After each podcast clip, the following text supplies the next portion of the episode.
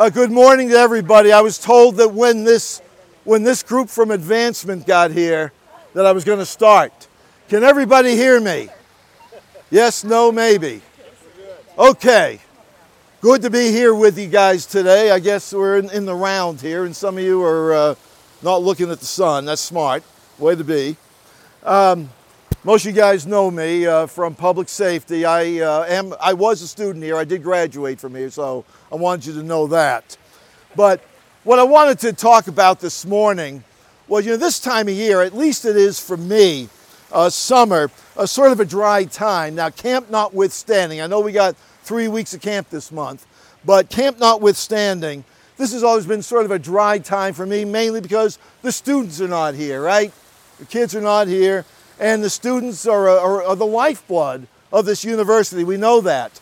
And this time of year, sometimes we feel like maybe we're, we're needing a, a bit of a blood transfusion, right? If they're the, we just can't wait for them to get back. At least I can't wait for them to get back. And as a result, I find myself, and uh, maybe some of you as well, I don't know, are going through sort of a, a dry time in your life, okay? Or a dry period. You know, I mean, it's kind of blah sometimes, and things may not be going your way, or maybe nothing's happening, and you're going through sort of a dry time.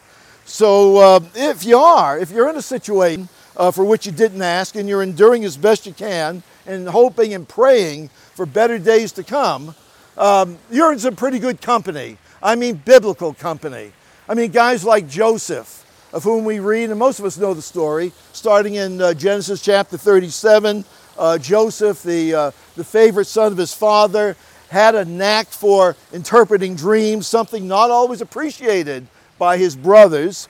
And here again, we know the story sold into slavery, has a pretty good position in Potiphar's household for a while until, as a result of his refusal to sin with Potiphar's wife and all the false accusations attached to that, gets tossed into prison. And in spite of the fact that the Lord was with him all the way, Joseph still expresses some frustration over uh, the times he's going through, the way he was treated, the things that are happening, um, even to the extent of bemoaning the fact that he had, been, uh, he had done nothing worthy of being in jail. He says in Genesis 40 and 15, For I was in fact kidnapped from the land of the Hebrews, and even here I've done nothing that they should put me in the dungeon. But there's a part of that story that sometimes we might overlook or we might miss. If you look at Genesis chapter 39 and verse 20, you'll find that Joseph was in jail, as the Bible says, with the king's prisoners. In other words, he was in jail with the politicians. Now, pause for a moment, let you make your own joke about that. He was in jail with the politicians. In other words, he was in a place where he could learn about the inner workings of the government headed up by a Pharaoh who we know was very, very capricious. You could be on this guy's good side one day and be on his bad side the next day for doing uh, relatively nothing out of line. And so Joseph learned in jail how to work with this particular Pharaoh because he would be working with him one day very soon. And most of us know the rest of the story as well as God worked through Joseph to save the lives of many through a famine, quite notably those who would be the ancestors of the Messiah, Jesus, through whom a great many more would be saved. And as Joseph said to his brothers in Genesis chapter 50 and verse 20, As for you, you meant evil against me. But God meant it for good in order to bring about this present result, in order to preserve many people alive. And so you've got the story of Joseph, a guy who was going through a pretty bad time, but God was actually preparing him for something bigger, something greater, something that would be of such magnitude that actually it's felt to the present day if you are a follower of Jesus. And certainly there are other stories of those whom God brought through some tough trying, even some dry times in their lives. You've got a guy like Moses.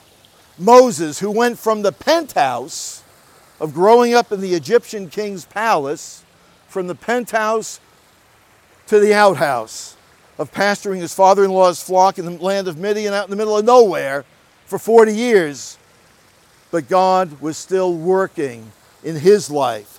God was still preparing him for the huge task of leading Israel out of Egypt to the edge, the precipice of the promised land. And then you got a guy like Job. And we know that his difficulties, his trials are well documented. And yet, even through Job's difficulties, God was still working in his life to bring him to a greater understanding of the Almighty after all was said and done. Job is quoted in Job chapter 42, verses 5 and 6, and saying to God, I have heard of you by the hearing of the ear, but now my eye sees you. Therefore I retract and I repent in dust and ashes. And just as God promised Ezekiel to bring life to the dry bones of which we read in Ezekiel 37, the return of Israel from Babylonian captivity, as well as the eventual establishing of the Messianic kingdom. God will relieve whatever dry times, whatever tough times you or I may be experiencing. And the bottom line, what I want to leave with you today as you go back to your air conditioned office, I promise, I, I, I promise I'd, I'd get you out of here before it got to be 100 degrees. God is always working in our lives even during times when it looks like nothing is happening, even during the tough times when it seems like everything is against us. In reality, God is always preparing us for something greater as we share in this mission on this campus of serving God through Jesus by serving the students that He sends our way.